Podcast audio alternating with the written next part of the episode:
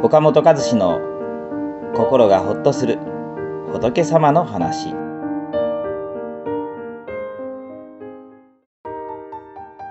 愛情友情は育てるものです。相性だけでは決まりません、まあ、自分と気が合うとね相性がいいなって感じる人がいますよね。初めて会ったのにとても懐かしい感じがする人、まあ、すぐにね打ち解けて仲良くなれるような人もあればまあ、一方でなかなか話が弾まなかったり打ち解けることができないっていう人もいますよね、まあ、しかしね気の合う人とか相性がいいなって感じる人でも長くね良好な関係を築いていくにはお互いの努力努力してやっぱ良い関係を育てていかなければなりませんよね。うん。まあ、あの人は気が合うなとか自分のこと分かってくれてると思っててもわがままにね振る舞ったらやっぱ喧嘩になってしまいますわね、当たり前ですわね、うん、でも夫婦でもね、まあ、お互いの存在が当たり前になって、まあ、存在に接するようになってくると、まあ、せっかくね縁があって好きになってね一緒になったのにやっぱりこう喧嘩になったり心が離れてしまいます。逆に最初は気が合わないと思っている人でも一緒に仕事していく中でね意外な良い面を発見してまあ、その後も仲良くやってるっていう人もあります。私たちは周りの人の人間関係をついついね、こう合う合わないとか、もともと相性がいいとか悪いとかで考えちゃうんですけれど、まあ、実はね、出会ってから、ね、お互いの関係を、まあ、愛情とか友情をね、育む努力の方がね、まあ、もっと大事なんじゃないでしょうかね。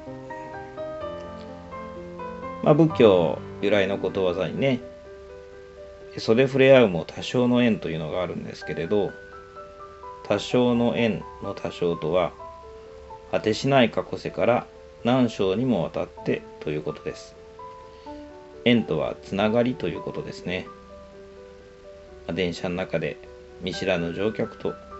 袖が触れ合ったり肩が触れ合ったりすることがあります。そんな風に袖や肩が触れ合うだけでも果てしない過去世生まれ変わりを繰り返してきたいろいろなねこの生の中で何度もつながりがあった人なんだなということが袖触れ合うも多少の縁ということなんです。地球上には何十億の人々がいますがそのほとんどの人とすれ違うことさえもありません。全く縁のないままこの世から去ってしまう人ばかりです。そう考えると同じ電車に乗り肩と肩が触れ合う人はどんなにか自分とつながりの深い人なんでしょうか過去世からのつながりがあったからこそ肩と肩が触れ合ったんだということなんです。まあ、肩や袖が触れ合うだけでも過去世からの縁があってのことなんですから友達になる人夫婦になる人家族となる人はよほど深い因縁があってのことなんでしょうね職場でね自分と合わないなって思う人がいても、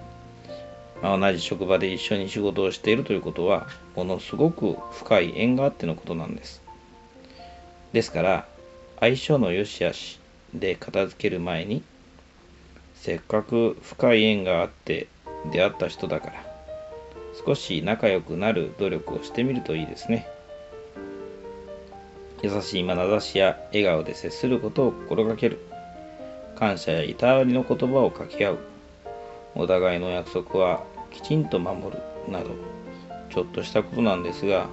それを続けて実行していくことでより良い関係が育まれます、まあ、よく釣った魚に餌はやらないと言ってね付き合う前は優しくしていたのに付き合い始めたり結婚したりするともう途端にね態度が冷たくなってしまうという人がいますけど、まあ、これは良くないです、まあ、どっちが釣られたのかはさておいてですね。釣った魚にこそ餌をあげて大事にしなければその後の幸せはないですよね。努力は成功の母というイギリスのことわざがありますが人間関係においても同じです。友情や愛情を育むのにどれだけの努力をしているのか改めて振り返ってみましょう。